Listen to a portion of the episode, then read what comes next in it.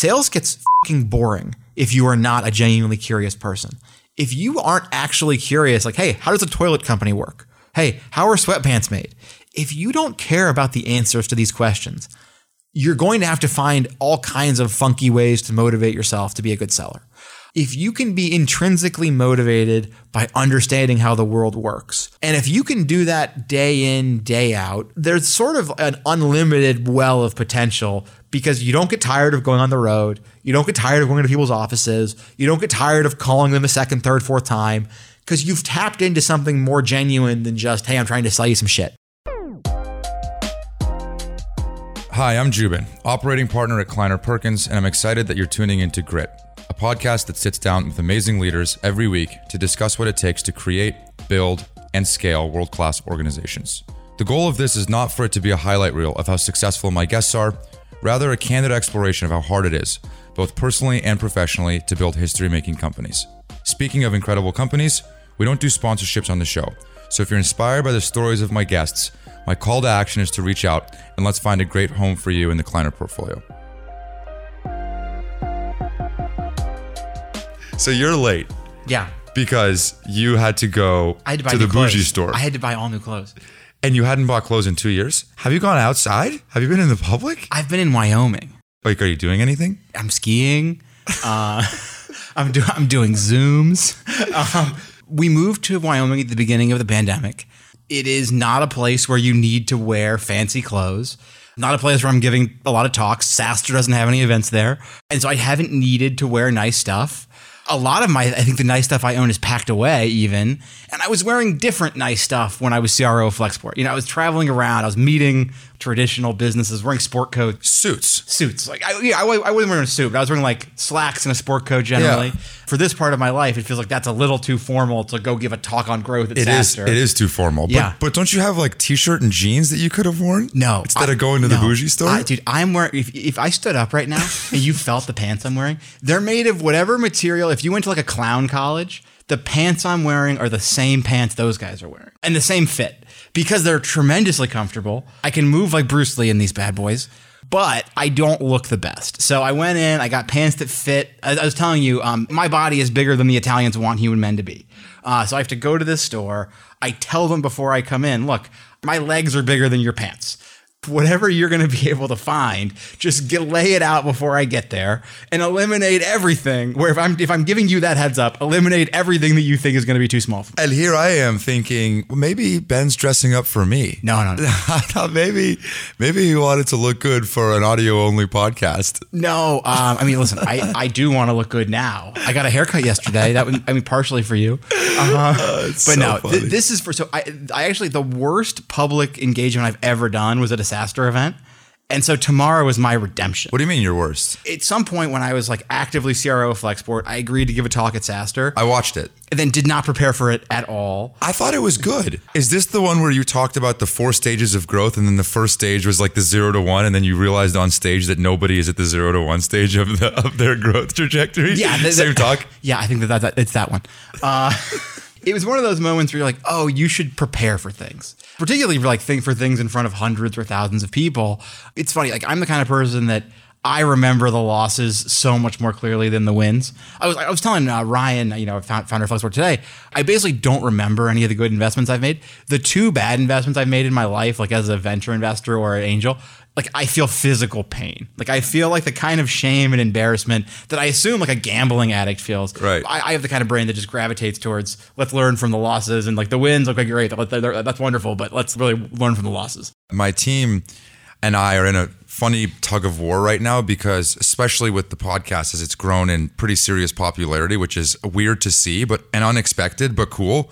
I'm only soliciting negative feedback. All I want is like, what can I do better?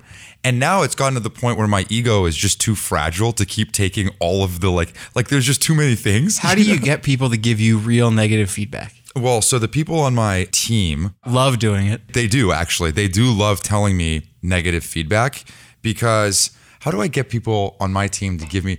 I just constantly solicit it. And I think in some way, I give them negative feedback. And so it's almost like a tit for tat because the way that I behave around them is also looking for improvements in them. It's not just me. And so I kind of try and be authentic in that way. Like, you know, like I see dead people, I just see problems. I see problems in others and I see problems in myself. And so I just want to improve them. There's a growing movement on uh, Reddit and 4chan right now. The hypothesis is that the modern man is so physically ill equipped to deal with combat or violence that they have to be ultra conformist. Uh, I have no idea if this is true. This is just like this is like a theory that is circulating the internet right now. And I think if you want to be super direct with other people, it may be you have to study like the combat arts mm-hmm. and get to the point where if in the state of nature you could survive on your own. Because it's some part of your brain like you know whether that's true or not. Like you know if you would be capable of surviving in the state of nature. Uh, and if you know you couldn't, how direct can you really be with another human being? Absolutely. I, I my ego is more fragile than I thought. And the thing is, I think the other way that I try and approach it is that I start even today, I'll give you an example. This happened like 15 minutes ago, where I have a rule of thumb with my prep docs for my guests that they can't go more than two pages. Because if it goes more than two pages, it's not a conversation. It's like me going through the doc, right? And so, what I've been experimenting with a little bit more is how short can I make the prep doc in the allotted time that we have? And so, I asked the team, hey, I had the Sweetgreen CEO on that prep doc was shorter. Here are the things that I saw that I thought were better and worse about it. Specifically, here's all the things that I thought could improve. And then that kind of like sparks the fire of like, I've been meaning to tell you like this, this, and this. You know, I don't know, I don't know if that works or not, but I try and lead with it. How how often do you do this? It's a weekly. I mean, I sometimes I batch a few in a week, but it's released weekly, so it nets out to at least once a week. And this is a tremendous amount of work to actually process one of these and put out a good one. It takes 25% of my time in my job. I say that while also today, because we, we, had a pretty short turnaround from yesterday saying, like, hey, I'm in town, me being like, all right, let's do it today. You know, my run this morning, I would listen to a podcast anyway, but I was just listening to your podcast. Now, is that prep? I don't know, I guess. Like, I enjoyed the podcast. I've actually already listened to it. So I was just listening to it again for fun. I'm honored. But it is still work. It's work. It's work. I, I'm sure you know Harry Stebbings, right? Yeah if you call Harry at any hour of any day, he will answer the phone. I think because running a media company and doing venture in parallel, it's totally rational and they're symbiotic and they feed each other. And like, if you can do them both well, it's incredibly powerful. But it's so hard. So very yeah, hard. God, God bless you for doing it. Thanks, thanks it's for having hard. me, dude. I'm excited, and this is also why there's a graveyard of podcasts because. Yeah the stat is like 60 something percent of podcasts don't make it past episode two because most people love the idea of the podcast, but the actual execution in earnest is very difficult. It's really hard. Do you have like a nephew or something behind the scenes that's like banging this out for you?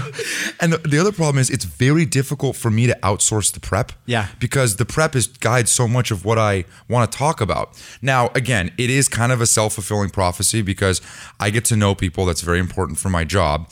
And my prep is studying amazing leaders. I reach out to people that I want to talk to, and the people that I want to talk to, I want to learn from.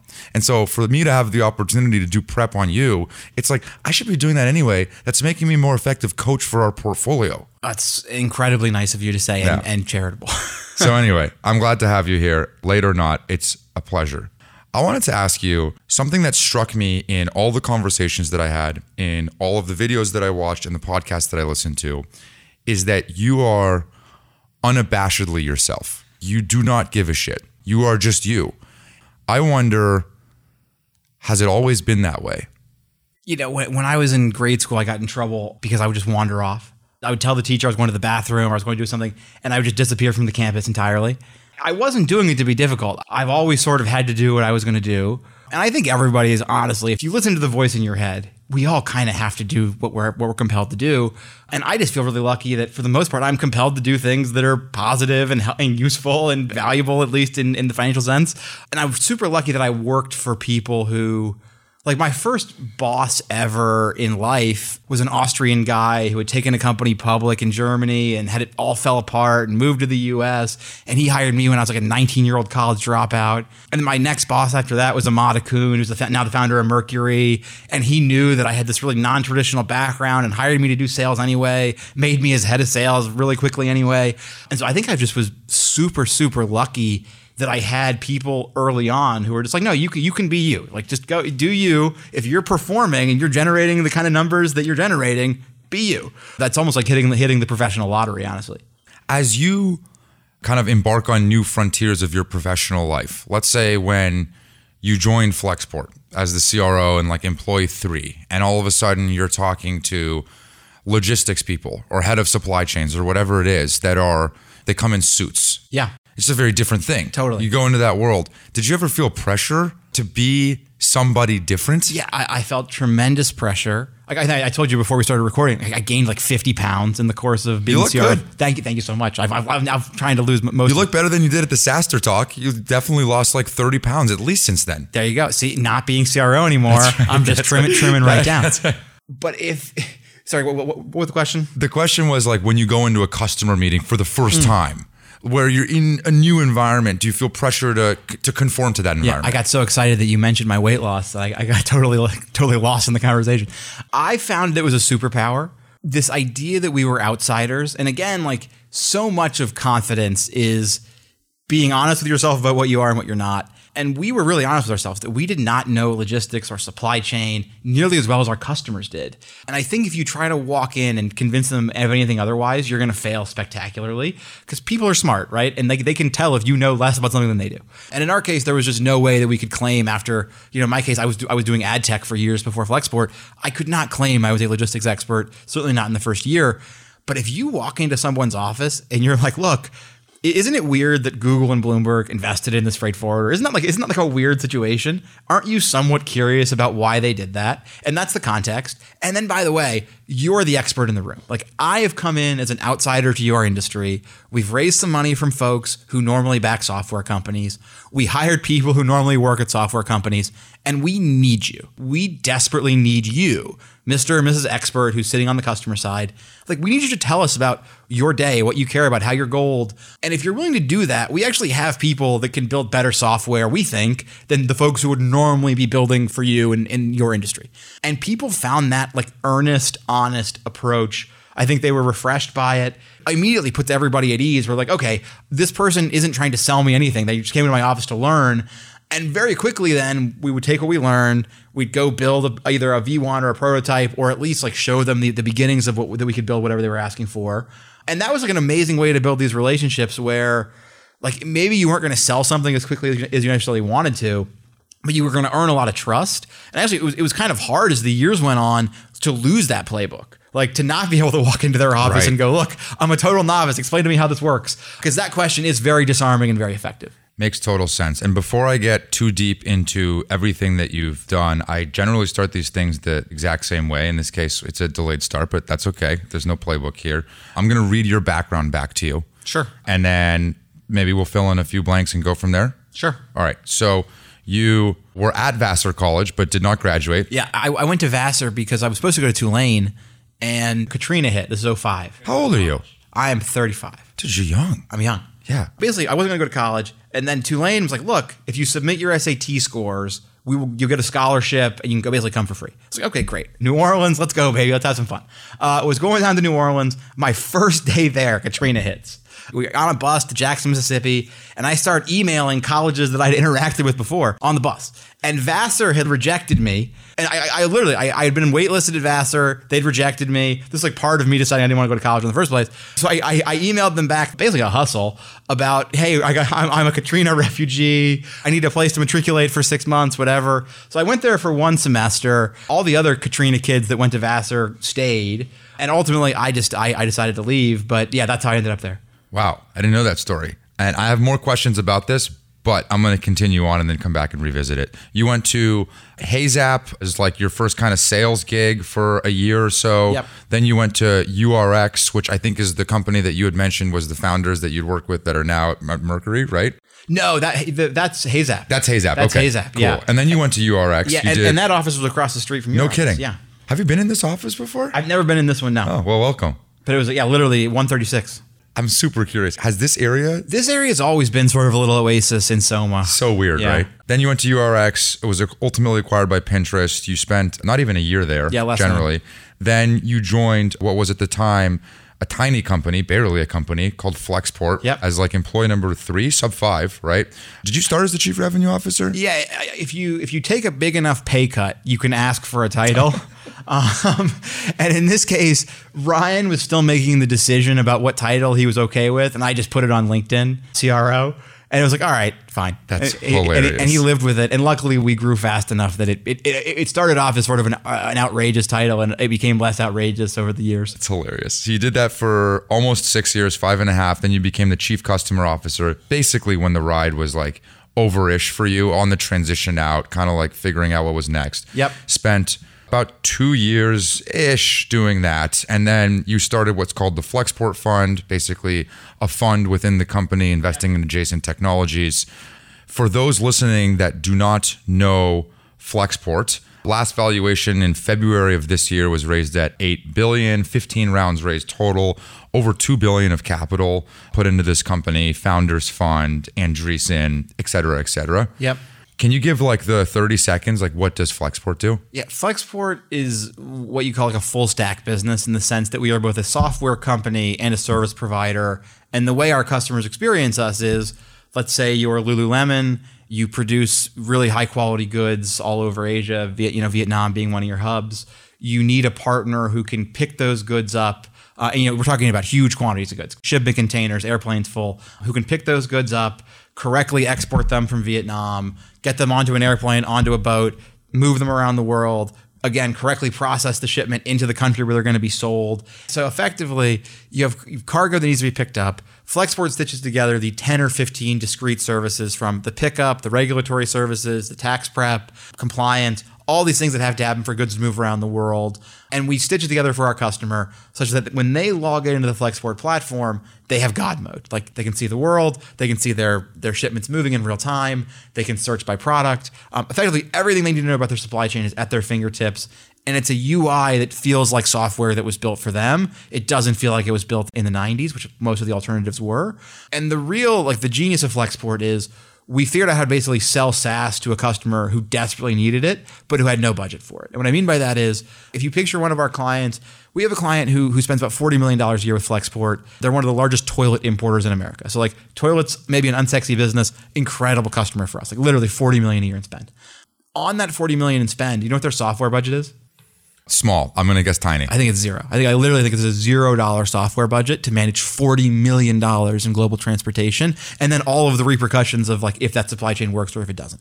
That is very typical of a cost center. Like by definition, if you were working in supply chain transportation, for the most part, you are considered a cost center in your organization. And even though without you, your business literally will stop, you have no budget for things other than your core commodity, and which is in our case, buying transportation services.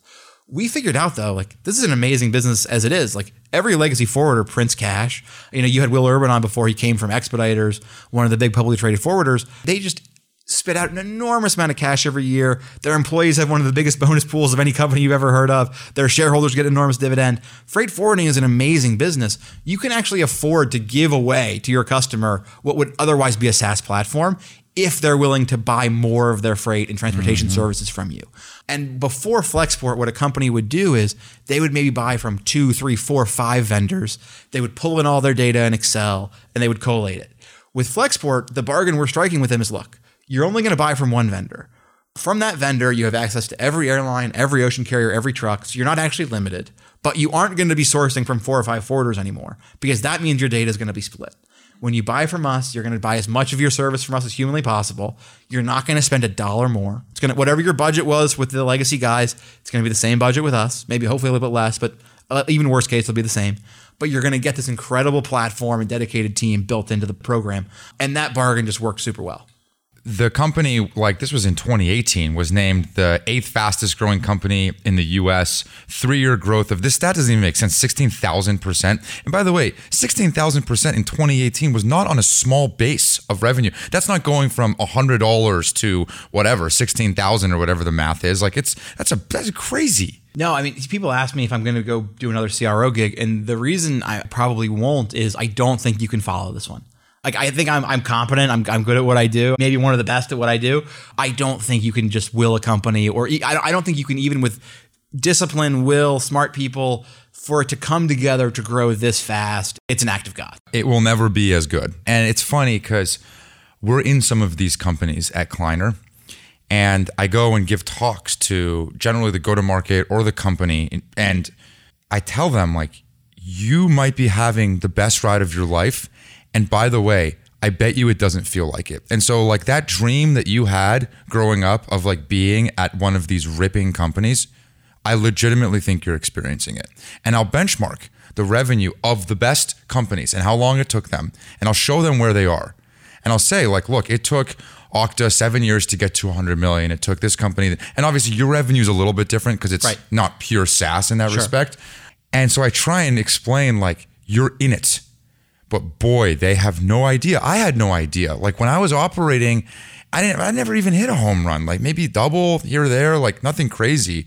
Anyway, it's hard to tell the forest from the trees when you're in the midst of it, isn't it? I think the biggest mistake I made as an investor so far in my life, anyway, is undervaluing my own experience at Flexport, where when things are working that well, it feels like a miracle. Like we literally, we were like a cult. We would walk around in the first years of Flexport, just look at each other and go, every day, five good things happen at Flexport. It just felt like we were figuring so much out. The customer demand was unbelievable. There were more meetings on the cat. Like literally, like I, I, it's the only time in my life where I've seen salespeople just complaining, "I have too many meetings. I can't handle this many customers." And you're right. In the moment, it feels brutal because you can never scale fast enough to keep up with it, and you you never feel like you're living up to the the opportunity. But yeah, in retrospect, you're like, "Oh my god, this was a once in a lifetime thing." I've heard you say that if you could give advice to your younger self, you would have said enjoy it more. For sure. What do you mean? Like as it relates to this? you know, we're not curing cancer. Ultimately, we are doing things that I, we try to make the world better, but the stakes are financial. They are not existential. No one's going to live or die based on the work we do at most of our startups. The best we can do is try to create value for the world, create an environment that everybody enjoys, certainly do no harm in, in the universe as best you can. But if you take things seriously to the point that it impacts your health, like I told you, I, I put on a bunch of weight, or it impacts the way you treat other people, where like it's just really easy to snap at people or you know give negative feedback in a way that's not super loving or, or whatever, it may be when you're justifying it by hey we're under all this pressure once in a lifetime opportunity. And all that may be true and the pressure is like actually a motivator and very helpful but I don't think I will ever get to go through a ride like Flexport again, or at least like mathematically it's unlikely. You know, in retrospect, you wish you just savored every moment of this once in a lifetime ride. You know, maybe that's just sort of how you have to rationalize it because in the moment that stress does drive you and that stress does drive you to work probably more than you ever would otherwise. So I, I actually don't know what the right I don't know if I actually could have enjoyed it more. That's kind of what I was actually scratching at is like when you're in it, it's impossible to not just see the opportunity as a highly ambitious person that hates to lose, like you mentioned earlier, and not want to take advantage of it every second of every day. And obviously, there's repercussions to that. And I think it's especially easy to say, and obviously, I've had very many successful people reflecting back on their success say similar things. It's like when you have nothing, generally speaking, like you are way more desperate. Like when you look back, obviously that desperation has changed. Most of the time I was CRO of Flexport, I had literally zero dollars. I mean, yeah, because living in San Francisco was expensive. I had young children. Every month, whatever came in went out. And that is an incredibly motivating way to live your life. I mean, there's a stat, I have no idea if it's true, but people claim that baseball players in the year after they have their first child, their batting average goes way up. Because like all of a sudden they, they need it to work. When you have nothing, like you said, you really need it to work. Yeah, when I first started in sales, my dad always used to tell me, go buy a car that you can't afford. it's different approach, I guess. And you had nothing to fall back on. Like you didn't even have a degree. Like ultimately, did you make it through Vassar? No, no. I, I, I, I took one semester of mostly philosophy and physics classes, the two things I really like. My grades were pretty good, you know, thankfully. But I felt like deep in my soul that I was not in the right place at the right time uh, and took off. But no, I did not have much to fall back on. I've never felt like I had much to fall back on. And I do think it's been helpful. When you took off from Vassar, where'd you go? I went back to Ohio briefly. My father was born in 1931. So 1931 was a very different time. When he was eight years old, or I guess 10 years old, his job was to run around Boston, Massachusetts all night. So he stayed out all night smoking cigarettes, 10 years old, writing down every airplane he saw in the sky because it was World War II. So he had dementia by this point. Though. So this is now, this is way past World War II. This is 2003, 2004. Uh, yeah, he has dementia. So I come back from Vassar, try to figure out what's going on, realize it's like pretty bad, and I'm not at all mature enough to deal with it. And so I embrace Buddhism. It's like, you know, like a lot of people embrace some sort of religion when their life gets difficult. In my case, it was Buddhism, which Buddhism is a religion that lets you pretend it's a philosophy. And maybe it is a philosophy. I, I, I'm, I'm not at all the expert here. But it, it's like if you're not a religious person and you desperately need to find God, it's sort of a nice on ramp to it. So, like, just for anybody out there, maybe this is a good way to find some sort of religion. In my case, though, that's what I embraced. And I went to India and I volunteered and I meditated and I got kicked out of the volunteer program and wandered around and, you know, just ultimately did, did the thing that I think a lot of people do at that point in their life where they try to find out what matters to them, what they value. And then it became clear that, that it was time to come home and we had to take care of sort of the end of things with my dad. And then I just started to, I started working. I felt this incredible impulse to go to California. I just felt like if there was one place that was going to accept a person with no degree and a lot of energy, it was going to be like the Bay Area of California, Silicon Valley, baby. And so I really I came here with nothing and I just, you know, continued to sort of work my way into lucky situations. But yes, that's how it started. I have heard from your team that you describe yourself as an outside dog, not an inside dog. Can you explain that? it's it's so it's so funny. So Roy Bahat from Bloomberg Beta, who I had breakfast with this morning. Thanks for breakfast, Roy. He literally said this to me this morning. He said, you know, when you figure out what you're going to do next, just be aware, like you are an outside dog, you're not an inside dog. Don't take an inside dog role. And I think what he means by that is if I feel truly compelled to do something, I have to do it. I don't really have a choice in the matter. And I think within the context of a large organization, you can't think that way and you can't act that way. You've got to be a part of this larger organism. In the case of being a CRO Flexport, I really believe great CROs are on the road. Great CROs are in front of their customer, they're sitting next to their reps, they're in the shit, right? If you spend too much time in the office as a CRO, and I don't mean like go off on your own, I mean go off with your teams, spend every waking minute in front of customers with the people who work with you. If you aren't doing that, you'll lose the team. And whether it takes six months or six years, I don't know but eventually the team will no longer believe that you can do the thing that they can do. And if the people who work with you don't believe that, why would they want to work for someone who couldn't even do the thing they can do? When you were in San Francisco, how did you find Flexport? I met Ryan at Duboce Park. Ryan is the founder. Ryan, Ryan Peterson. Uh, Duboce Park is the park in the mission. Yeah, Duboce Park is a park near the mission. It's like a dog park. I saw Ryan wearing a YC hoodie which uh, his it was actually his brothers. His brother, shout out David Peterson, another amazing founder, founder of BuildZoom, among like a, a number of other companies. He was wearing his brother's hoodie. We both had giant dogs. Our dogs were playing. I just said, "What's up?" I was leading sales at that point for Heyzap, maybe URX, I don't remember. Leading sales for one of them. I said, "Hey, I work for a YC company. You wearing a YC hoodie? What's up, man?" And it was like we fell in love. Like truly, it was like a heterosexual love story where he was working on this idea that felt bigger than any idea someone had told me about. And Ryan was one of the first founders I'd ever met who'd made any money. I, and I don't mean like paper wealth. And this is back in 2010. This is before a lot of the great companies had gotten liquid. Ryan was making real money. Uh, he had a company called ImportGenius.com, he and his brother and one other partner, that is sort of like the antithetical venture story where they raise zero dollars of outside capital, they have very few employees, and the thing just makes real money every single year and it has for a really long time. And so this combination of a guy who had already built something so successful, who is now working on something that he felt like was so much bigger to the point where he would had walked away from this thing that had made him very wealthy. The story was just too good. And I was like, look, whatever you know about the universe, I want to know. And one of the first things Ryan said to me when we became friends was like, look, you're trying to get rich by trying to get rich. And that's not how it works. Like the only way you make any money in this universe is you create a whole lot of value. Like you create way more value than you capture, and you get to keep a little piece of it. And you need to reframe the whole way you're you're approaching your reality. Like you're never going to achieve your goals unless you really embrace that philosophy.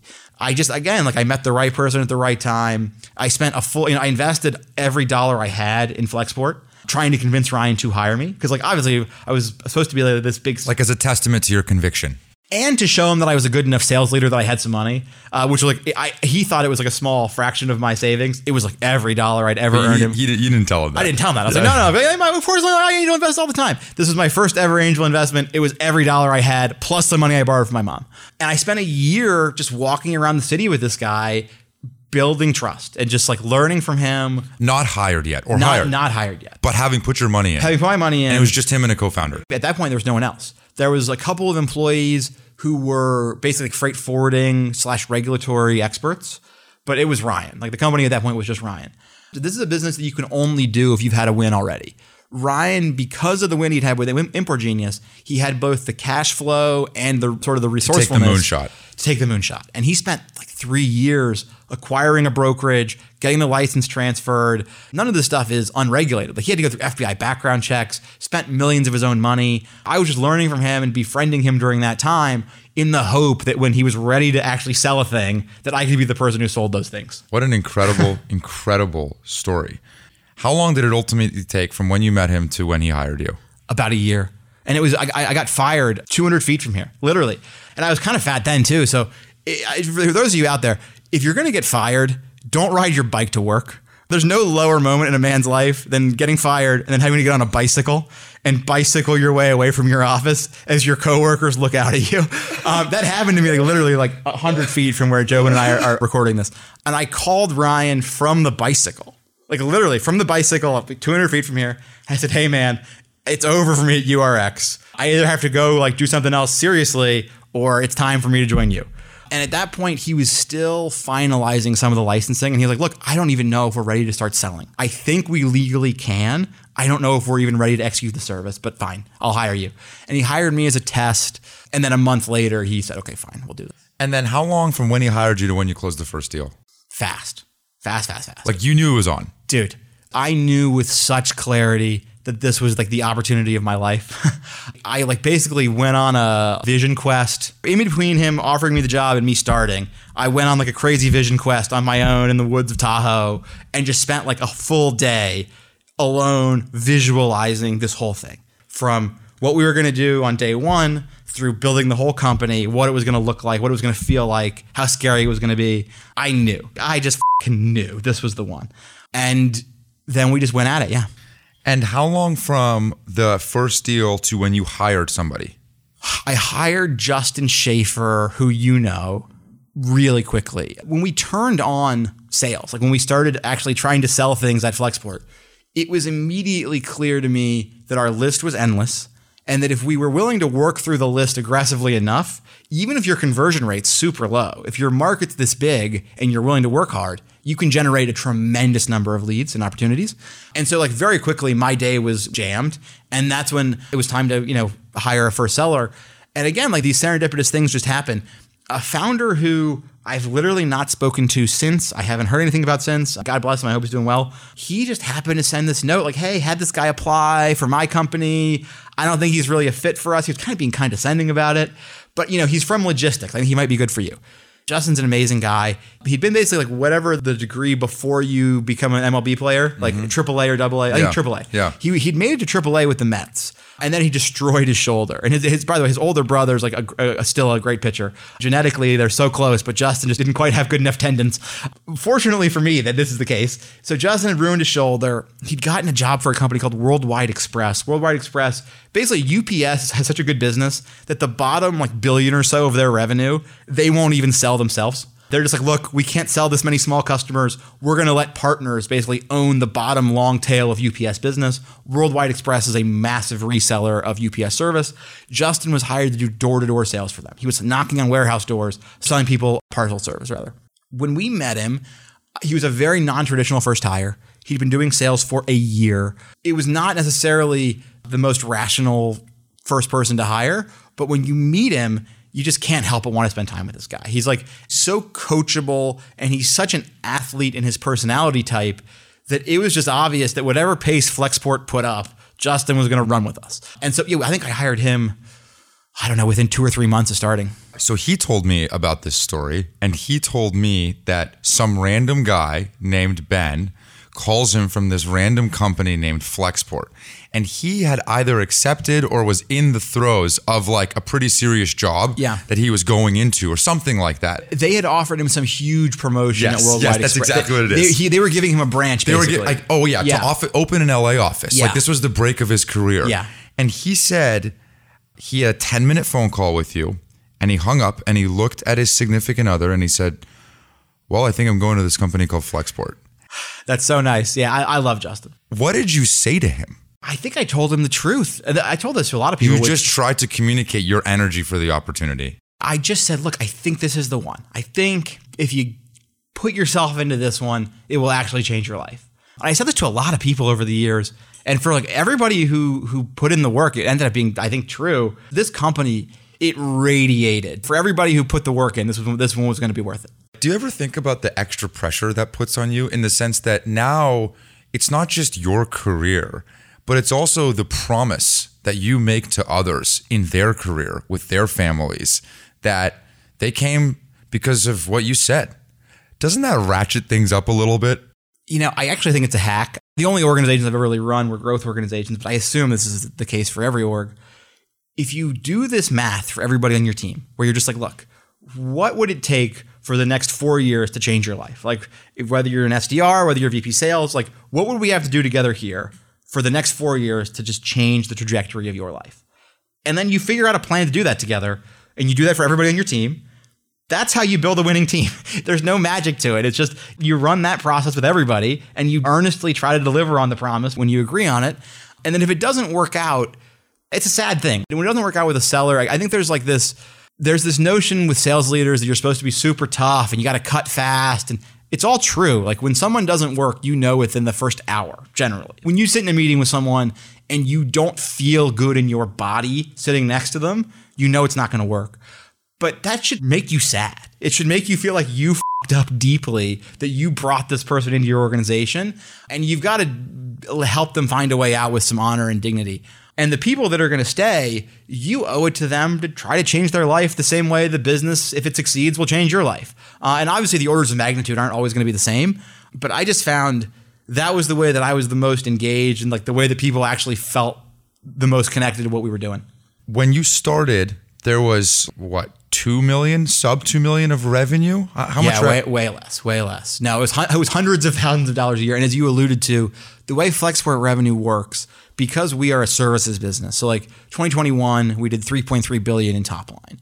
Freight forwarding in general is about a 20% take rate business. So, you know, in our case, our take rate was a little bit lower last year, but like roughly 20% take rate, 3.3 billion in top line. Whereas a great software business could have like a 90% take rate. Right. So it's the equivalent. If you're trying to compare apples to apples, you would compare our net rev. Yeah. So like, let's say 500 million a year of net rev. That's the equivalent size software business. Mm-hmm when I joined, it was hundreds of thousands a year of top line. Top so line. like, like you're so 10, like 10 bucks. So like, yeah, so like tens of thousands a year of you know, software rev equivalent. And then from that point to year end of year one, how quickly are things going at this point? You know, I think we did 2 million in 2014 and then 10x it the next year and then 5x it the year after and then 5x it. You know, it's each year just felt like its own journey in a sense that year one, we were figuring out the motion. We were onboarding customers that candidly, many of them today, like we we wouldn't even allow them to sign up for the service because they were just so small. They needed so much help. In many cases, they were one-time shippers. It was someone testing out a new business. Like at our scale now, it's just really hard for us to serve the biggest companies in the world and also every first-time shipper.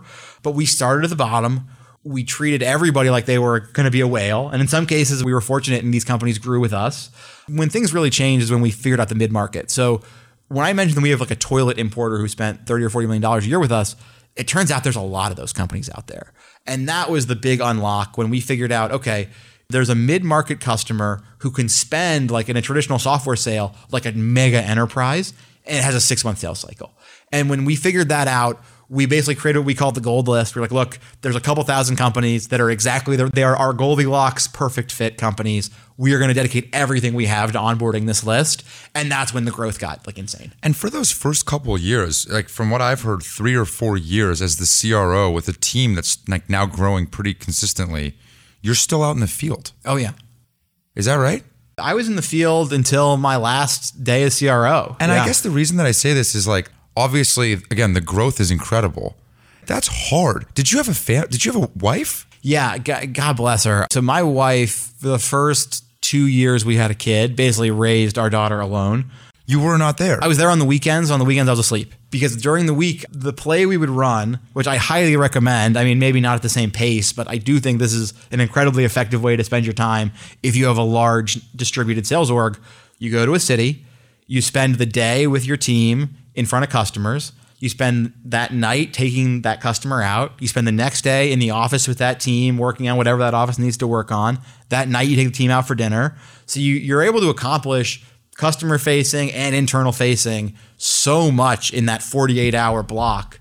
But in our case, we had offices pretty quickly in San Francisco, LA, New York, Chicago. And we just kept opening offices because our customers wanted us to be local. Transportation is frankly like hyper local business. There's different rules to even pull a container out of the port of Oakland versus the port of Long Beach versus the port of Newark.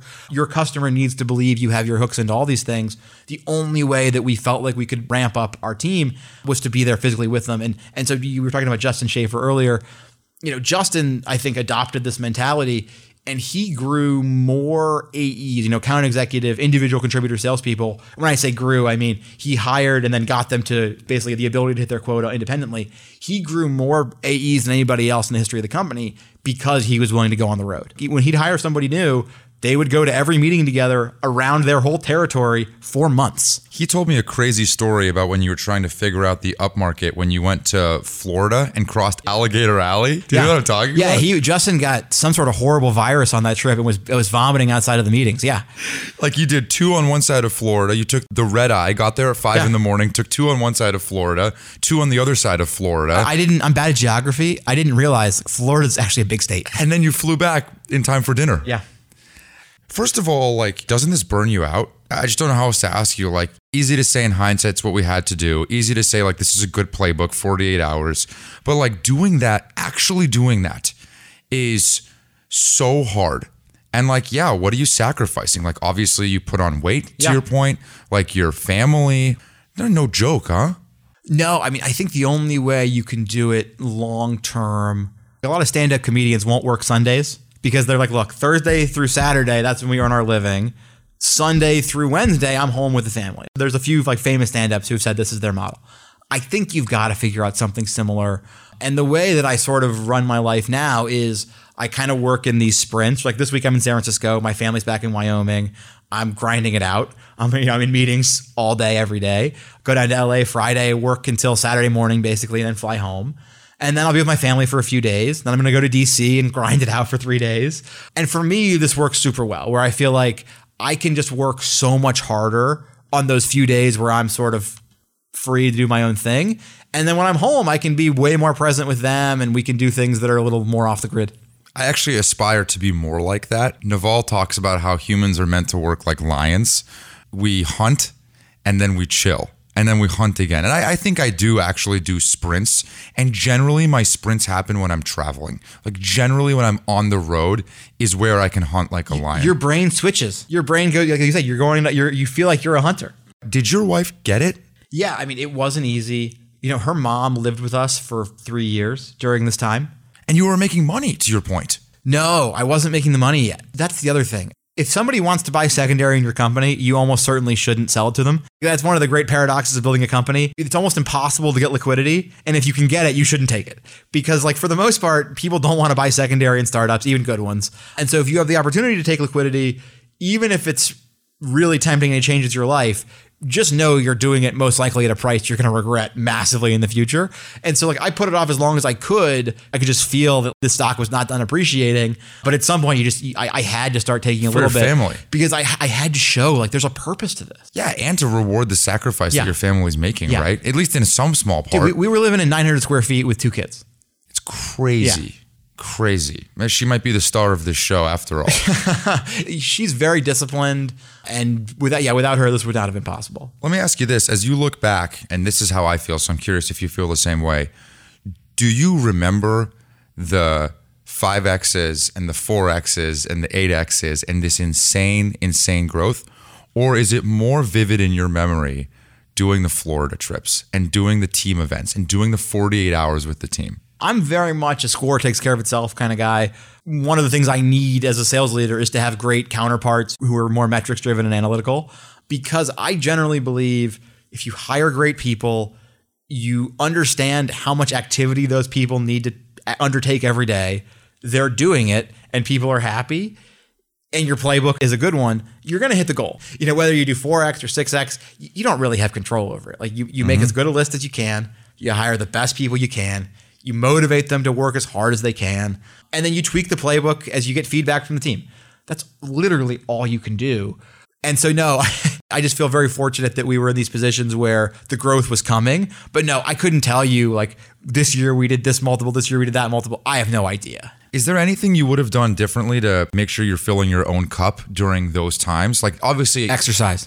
Exercise. Exercise. So so Mark Roberge, do you know who Mark is? Employee 3 at HubSpot, founding CRO. Oh, yeah, of course, yeah. Yeah, yeah. So he's probably I'm sure he's at SaaStr. Actually, I know he's at SaaStr because I'm seeing him tomorrow. Very similar story. A family in Boston, absolutely grinding it out and uh, like unlimited leads, you know, like the Yeah. same story. And he would leave the office every day, I think at two o'clock, and go get a run in for one hour every day Smart. like every single day. And I think he would leave at 3:30 on Wednesdays and Fridays to go put his kids to bed and then he would get, you know, his extra 6 hours from 9 to 1, whatever it is. This is a smarter person than me. But that's what you would have done. Something I would have done. Exercise is the thing you would have absolutely dialed into. Yeah, and, and for me, it's turned out to just be lifting weights, which I had never done before the last couple of years. I've gotten super into it. The the idea that I did Flexport without having a physical outlet for the stress, uh, it's now obvious. that, Like, yes, of course you got super fat. Without an outlet for that level of stress, something bad is going to happen to your body. When times did get tough, when you lose a deal or whatever, how did you put on a brave face for the team? I didn't always. There's one moment where two AEs were fighting over an opportunity. This was like before we had clearly defined territories. And I sort of lost my temper where I was like, look, guys, do you not understand the scope of what we're doing here? This is a generational business. And you guys are fucking around over a lead. Like, what the f- are we doing? And I think may again like maybe that was the right thing to for those folks to hear in that moment but i don't like remembering myself in that way where i was like sort of out of control in my in terms of temperament but yeah that, that's probably the one thing i would change Makes sense. How did you scale yourself ahead of this company? Meaning, one of the challenges that I think is the hardest thing to accomplish at high growth companies is that they're high growth, meaning that this company is growing exponentially. You grow linearly. How did you stay ahead of the curve so that the CEO or the board didn't just top you? yeah i mean it's a constant battle right if you were in your first sort of big time role just know like you're earning it every day until your last day especially when things are working it's one of those things that's sort of counter to what you would expect that the more a company is working and the more it's clear that it sort of is a once in a generation opportunity the more likely it is you're going to get replaced Because the better talent that the company can recruit. Uh, totally all of a sudden the best people in the world will take Yes. job and all of a sudden like all the folks who are on the cap table are really invested in this thing working And they know all the best people. You think Founders Fund didn't know the best people? 100% Yeah.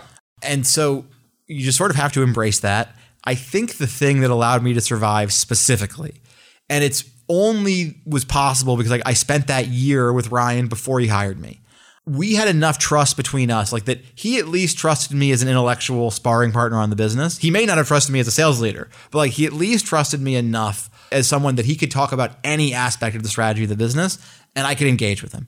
And that level of trust allowed me to be less afraid of losing everything. Even if I wasn't going to be his sales leader anymore, the time we spent together working on the business was valuable enough in its own right that I could survive. And like I wasn't going to lose all the stock and whatever else. And that then allowed me to just sort of go, okay, in every situation, I'm going to do what's best for Flexport. If that means hiring people that are threatening to me, I'm going to do it.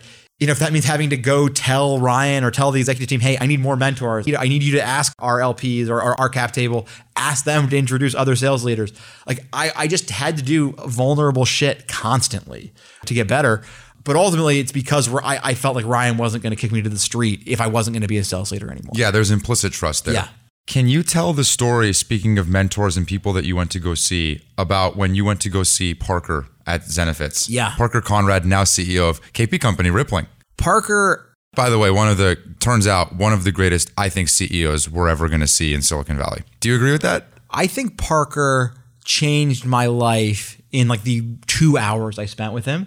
I don't even know if he would remember this meeting.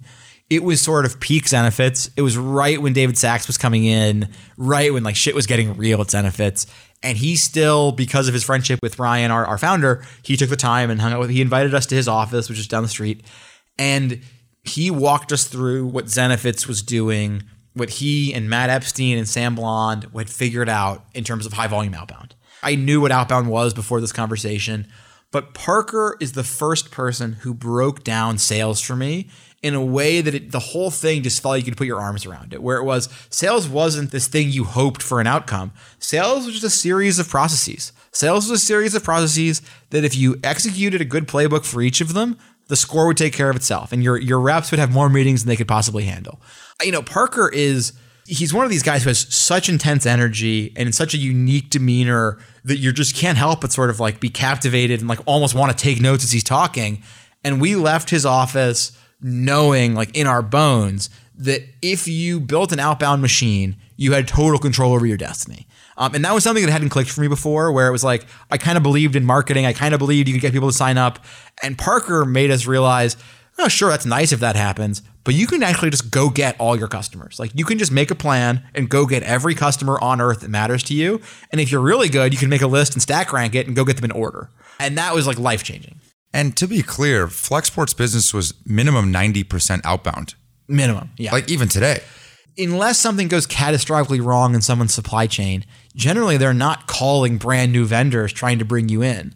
Conversely to that, though, our customer is generally not contracted with someone else in a way that is ironclad. Can I ask your perspective on all this PLG stuff? Because Yeah. I'm very curious what you think. We are starting to see more counter examples to PLG than I Yeah. think people are a little comfortable with, if I'm being honest. Meaning, this company called Wiz, cloud security company, went to 100 million in 18 months. Yeah. Fastest anyone's ever done it in SaaS like that. All outbound. All outbound. You know, you look at the Ripplings and the Zenefits and stuff. You look at Flexport, Ramp.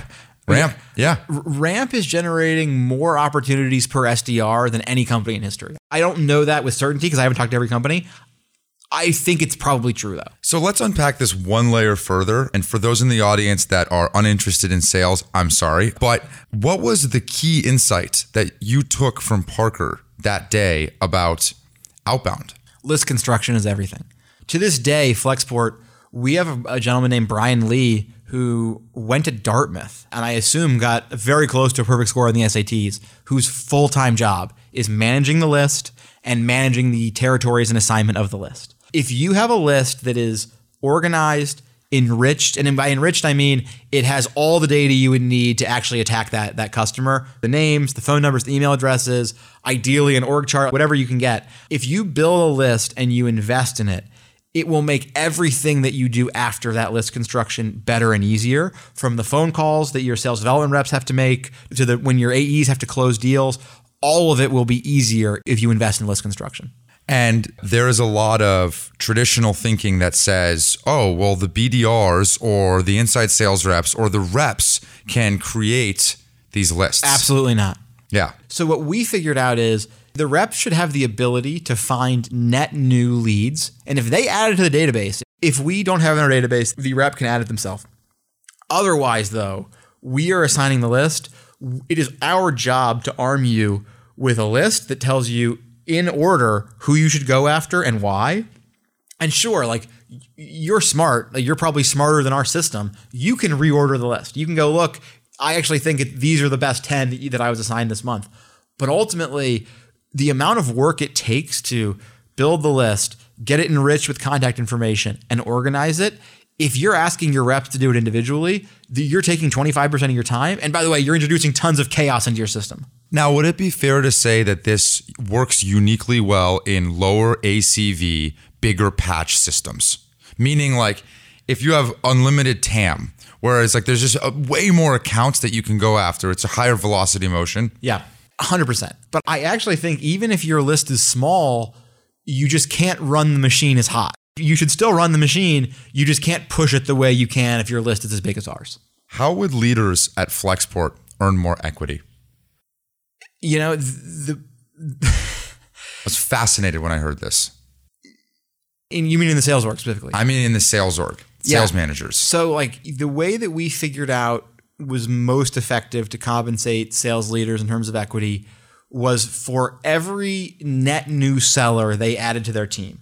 So, when someone, you hired a new seller and you ramped that person. Because what we figured out is like an individual at Flexport can be insanely productive because one individual can have multiple account managers paired with them.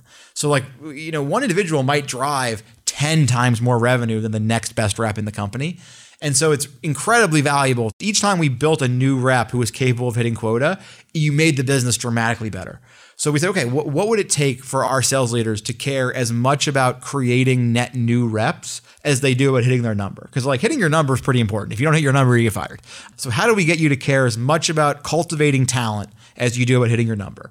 Uh, and the only way we figured out is a really generous equity kicker every time one of these new reps hits their annual first year quota. And like Justin Schaefer, he did it more than anybody else. I won't sum it up on air. I won't embarrass the guy, but like he earned a life changing amount of money by ramping new sellers in a way that I, I, don't think he would have ever dedicated the time to do if we didn't have this equity plan. I, that's not that complicated. No. Like that's actually like pretty smart. I don't know how else to say that. People don't like giving sellers equity because they feel like they're already quote unquote overcompensated in terms of cash.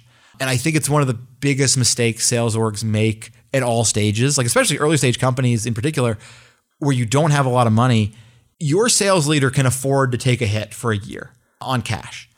Make them. You don't know how to pay them yet. You don't know how much your business can do in revenue. You don't know what your quota should be. If you hire a sales leader early on in a company's life and you try to compensate them in dollars, you have misaligned incentives from day one. The only thing that I think makes sense for your core team is to have a significant equity component. Otherwise, you just can't trust them to make decisions on a timescale that's any longer than whatever their quote is based on. How often are you burning the system down and rebuilding it? Uh, meaning, like in those crazy days, how much are territories changing? How frustrating is it? How much work is it to build a system and then literally by the time you've built it and you've implemented it, a quarter later you're like, oh God. Now, obviously a caviar problem. Yeah. But how often do you have to feel like you have to rebuild the company from the ground up again? I think we were really fortunate that the core motion of build the list and attack the list in a specific fashion, that worked to this day. Like if you look at the text of our phone conversations in 2022, I'm sure they're more sophisticated. Our sellers are much much better armed than they were in 2014, but the core motion of get all your data in one place by doing all of your transactional shipping with this company, that play still works. What didn't work though and what was so hard is comp plans, territories, when you're growing as fast as we were, you're like a different company every single year and the quotas have to go up by so much every year because your brand is getting better people's books of business are growing organically but communicating that to people is so brutal especially because you know we're all experiencing hypergrowth for the first time the quotas feel impossible every single year by definition. This was all new for me as a CRO. It was new for most of our sellers because they were mostly first time or second time AEs. Just having to deal with that amount of change in quota size, in how the territories were aligned, and what was expected of people every year, it's a brutal change management project. And I think if I could go back, I would have over invested in sales ops. I would have opted in to make less money personally and had a larger sales ops budget just to make these changes more palatable for the team. Yeah. That makes total sense. I've heard you're a bit of a talent spotter. I bet you that what a lot of people are going to think when they listen to this, especially founders, is how do I find the next Ben? Yeah. Let's assume it's not you, but someone that sure looks and feels a lot like you and is maybe the skinny version of you. Like, uh, a, what, what, what are you looking for? What should they be looking for? For those of you who are listening, your host does an incredible amount of research before he records these all the folks he talked to from the Flexport sales work have something in common, which is this genuine curiosity about the world. Sales gets fucking boring if you are not a genuinely curious person. If you aren't actually curious, like, hey, how does a toilet company work? Hey, how are sweatpants made? If you don't care about the answers to these questions, you're going to have to find all kinds of funky ways to motivate yourself to be a good seller if you can be intrinsically motivated by understanding how the world works, one, your customer will relate to it. They will go, oh, this person is excited to be in my office learning from me. And that's kind of a joyful experience for a person who doesn't get to feel that way often in their job. And if you can do that day in, day out, as you know, you interviewed Justin, you interviewed Marianne, there's a woman named Julie Harris who embodies this. There's sort of an unlimited well of potential because you don't get tired of going on the road. You don't get tired of going to people's offices. You don't get tired of calling them a second, third, fourth time because you've tapped into something more genuine than just, hey, I'm trying to sell you some shit.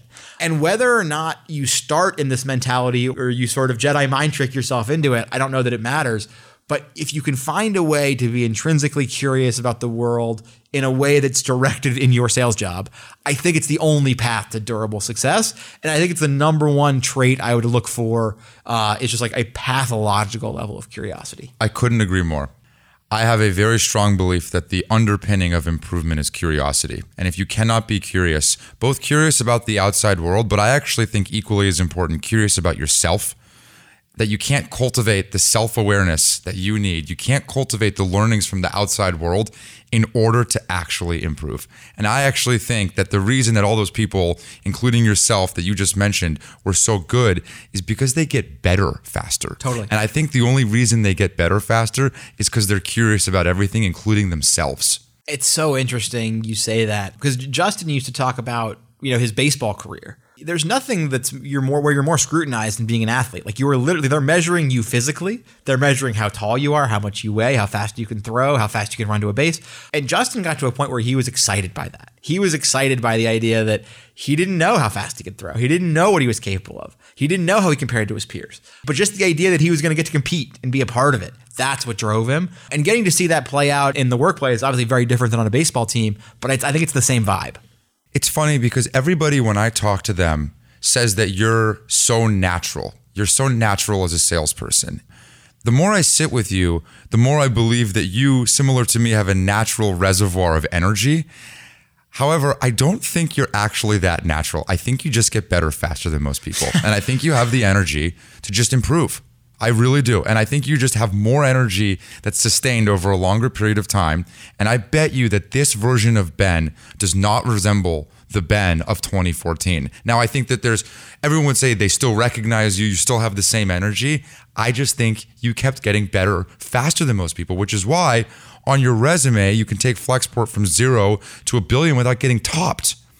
Most people do not have that. Nobody has that. Maybe Chris Degnan from Snowflake. There's nobody that has that. And I think it's because you improve more quickly. Is that fair? Like, do you think that's a fair observation? I think it's totally fair. Um, I'm very into stand up comedy, so it's my, my, my second stand up analogy during this podcast. When you listen to interviews with stand ups and you show them their tape from the beginnings of their career, they're mortified. Like, they feel physically sick when they see themselves perform. When I think about everything I was doing early in my career as a seller, as a, and particularly as a sales leader, like, as a seller, I always felt like I was extremely natural. Like, it was just, you know, I was almost like on a mission from God to do this job. But becoming a sales leader and having to balance the egocentric role of being a seller, which is like, hey, this is my show, I'm the actor in this movie, to being something that's more behind the scenes, just so you're, where you're more of an enabler. That transition is where I had to like basically destroy myself and rebuild. I completely get it. And I totally agree. And I feel the same way. My favorite definition of sales is that it's the transfer of enthusiasm from one person or to another. I don't think that you or I have difficulty transferring our enthusiasm. I do think that is intrinsic. Yeah. I do think all of the other stuff is very much learned. It's very much learned. I think it can be hard if you have that talent. Uh, it's why so many great sellers can't make the leap. If your value as an individual comes from, as you said, like giving other people enthusiasm, it's very addictive. And sometimes you don't want to give that feeling away to your team. And I, I think in my case, like that would be a fair criticism of me in my early years where I wanted to stay in the sale as like an individual for too long to the point where like for the first two, three years of Flexport, I was still on the scoreboard, like as an individual. Like my name was on there with deals, which I would never do again. There's a tweet that you put out. I don't know when it was. It says, everyone excellent at their craft starts from a place of deep insecurity. Can you explain that? It's like a theory that you have. Michael Phelps is maybe sort of not an example of this, where like, yes, he is just genetically meant to be a swimmer. Mm-hmm. But I think for most of us who are just like genetically average or slightly above, slightly below, whatever it may be, so much of your success is just built around how much you're willing to do and how much you're willing to change yourself. And like acknowledging the fact that we all start out kind of shitty. That's the reality of being a human. We start off unskilled. It takes us years to learn to speak or walk or do anything. And then to be really good at any of those things, it takes you 10 years. We're a slow burning firework. If you're willing to put the work in, the outcome can be spectacular, but you just have to acknowledge the fact that you are not going to be good at anything when you start doing it. If you don't embrace that idea and if you don't lean into it, you're almost certainly lying to yourself and then it just becomes impossible to get better at anything. At least that's what that's what I've experienced. Do you ever have the feeling like when everybody is telling you you're doing a great job, The way that I experience it is A, it's almost like I can't listen to it. Like I have to just compartmentalize that and immediately find I can't hear this. What is the thing that we could do better? That's number one. And number two, when I'm not hearing that, even if I am, I have this almost fear. It's not that I'm gonna get fired, but that I'm gonna get caught. Like I'm gonna get busted for like not knowing my stuff on a given day in a given conversation. And when I reflect back on a conversation that I had earlier, I just think, man, she knows. He knows. You know, like that they're gonna find out. Uh, Do you ever experience that? Yeah, I mean, I think you're describing imposter syndrome, right? To some degree. Oh yeah. Yeah. I mean, imposter syndrome is just one variance of insecurity. Yeah. I met with literally, like, I'm not being hyperbolic. I think I met with over 100 sales leaders in the first three years of Flexport, sometimes under the guise of I was interviewing them, sometimes I was reaching out to, to learn. But I literally think I asked 100 people, how do you run a sales org? Do you know how embarrassing that is if you're already a CRO to like reach out to other adults and say, how do you do your job from beginning to end? Uh, Sometimes I would be blown away, and sometimes I would go, okay, this is, you know, you get this out of any book, whatever. But when you synthesize a hundred of those meetings, you've actually learned an incredible amount. But every one of them was embarrassing. Like I was embarrassed 100 times asking other sales leaders how to do the job I already had. You should have started a podcast. You could just hide under the guise of a podcast, dude. I could have coached you up. It was too early, man. I didn't, I, I didn't know how lucrative these things were. I have a couple more questions, then I'll get you out of here. On the fund stuff, running the Flexport fund, I get hit up by so many CROs. Hey, Joubin, I'm ready to come to venture. Is Kleiner hiring? Yeah. What can we do? Yeah. Curious from your perspective, is it what you thought? And do you like it less or more than operating? we have to be really honest with ourselves about what the best part of venture is. And it's that, first of all, the model of two and 20 is unbelievable. It's unparalleled. I mean, unless you're a hedge fund and you're like, like some of these great hedge funds, by the way. 2% management fees, 20% carry is Yes, 2% management fee, 20% carry. 20% carry for the audience, meaning equity in the business. Yes. So effectively, let's say you have a billion dollar venture fund. On 2 and 20, you effectively get 2% of that fund every year as a fee. So you get $20 million a year as a fee. That's used to operate your fund. But a lot, you know, a lot of people hear 2 and 20 and they think that fee is one time. No, no, no. That fee is every year for the life of the fund. And then the 20 refers to so you have a billion dollars at work. Once you've paid back your investor's initial billion, it's as if you put $200 million at work. And you basically, so if you 5x the fund, so let's say you 5x a billion dollars, you pay back your investor's billion first, then you have 4 billion. That's pure profit. You literally keep 20% of that of that profit pool you've created. Now, 5xing a large sum of money is very hard, but effectively, we, you know, this is, a system has been designed where tails you win, heads you win. Like there's just no real way to lose as a VC, assuming you're following the law, you're being honorable, you're treating your LPs well, especially with the returns of the last 20 years where the returns were just astronomically good for a lot of folks, it feels like a rational business to be in. And it feels like, unlike as a CRO, where you're so concentrated, where it's just like you literally live or die based on the performance of one single company in the universe, it feels like you're more diversified. Having said that, the time to liquidity in venture is so much more brutal than anyone who who's a CRO realizes. Most people who, who want to leave being an operator, they don't understand that even if you crush it, like you absolutely blow it out of the water with your first fund, it's going to be very small. It's going to be a very small amount of money. It's going to take you five, seven, ten years to raise an amount of money that you thought you were going to be able to raise on day one potentially if you're doing it as an individual. And if you go to if you go join someone else's fund, you know, all of a sudden then you're doing internal enterprise sales. You're effectively having to sell deals internally. You're trying to figure out what your position is. You're trying to figure out what the fund wants you to be. You know, there's some funds that want people to be really aggressive. There's some funds that expect people to do one deal a year, which I think is very hard for operators to get excited about. The actual day to day of being a VC, I think for some people will be very frustrating even though this the model is so appealing. The idea that you have a diversified portfolio, the idea that you're, you're even if you're it's not your own fund, even if you're getting a piece of it, that you're benefiting from this really generous structure that is two and twenty. There's a lot of reasons that people get pulled in. I don't think all of them have really thought through what it means to spend 10, 15, 20 years building an institution in venture. It's, you know, I think you can build a company in six years. I really do. I think you can build a company from founding to real valuable outcomes for the founders in six years. But I don't think you'll get fully liquid on that company for 10, 12, 14 years. And so as a venture investor, you've really got to be in this game for two decades. Like if you're not willing to sign up for two decades of work, I think you're going to find that you probably would make more money and be more fulfilled as an operator. Yeah, I generally agree with you. I'm excited to have this conversation with you in two years. You started in venture like a year ago, like mid 21, right? Yeah. Where Hilarious time. Yeah, it, probably the worst time, admittedly, to start deploying cash. The absolute worst, the worst time, imaginable. Yeah, and so you're probably thinking your first nine months. How many checks do you think you wrote? 30, 40? More. More. More. You're a genius, right? Like you are getting marked up.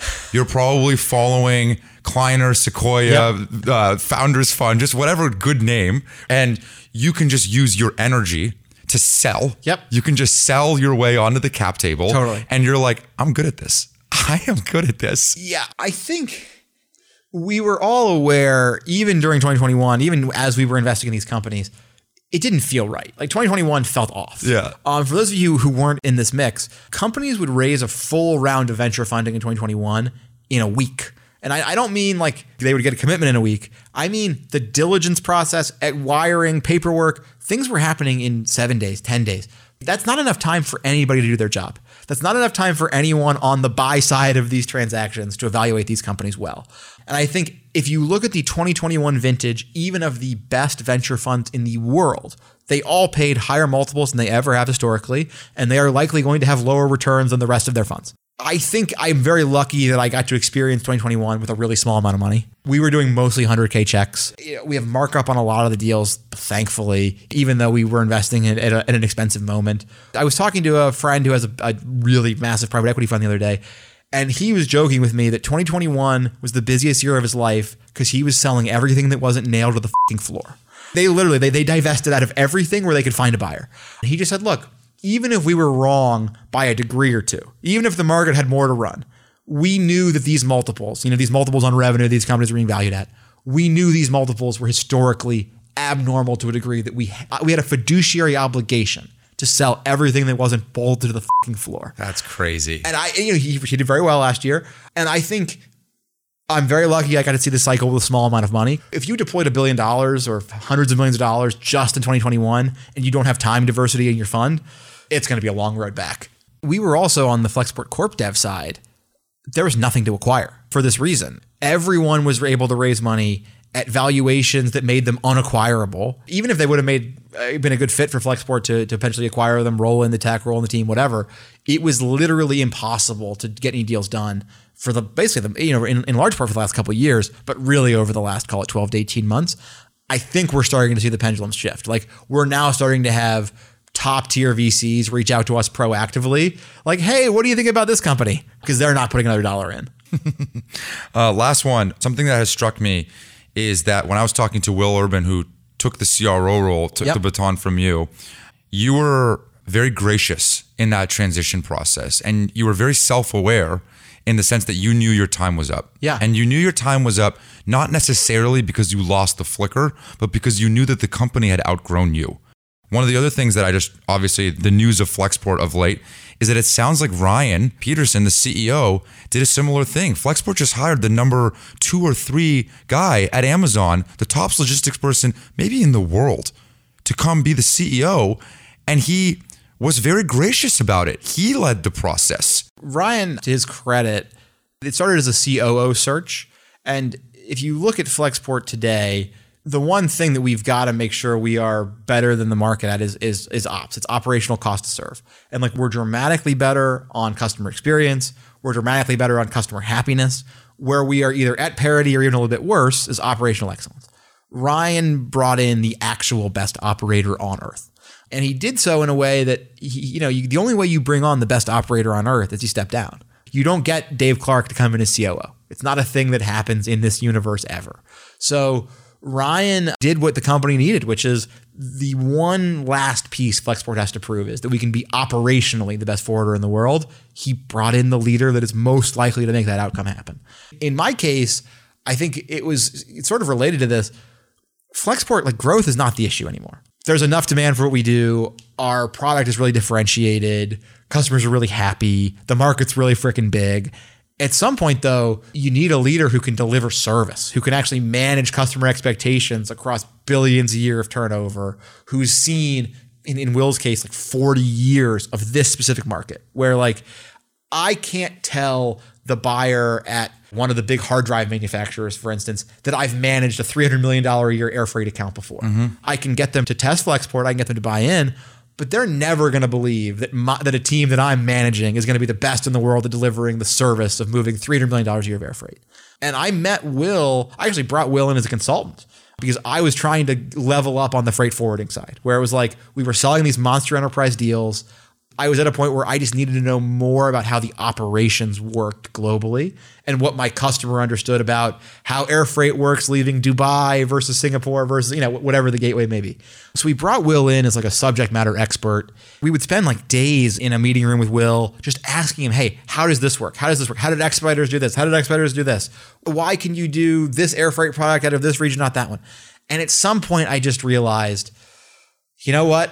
The person who's going to operate this business right now comes from this industry. And, you know, it just made sense. And so at that moment, I went to Ryan and like we were, you know, had the, had the conversation and I was expecting to leave then candidly. And at that point I was, I was like very ready to go do another CRO role. I just kind of felt like, you know what? I want to go prove I can do this again.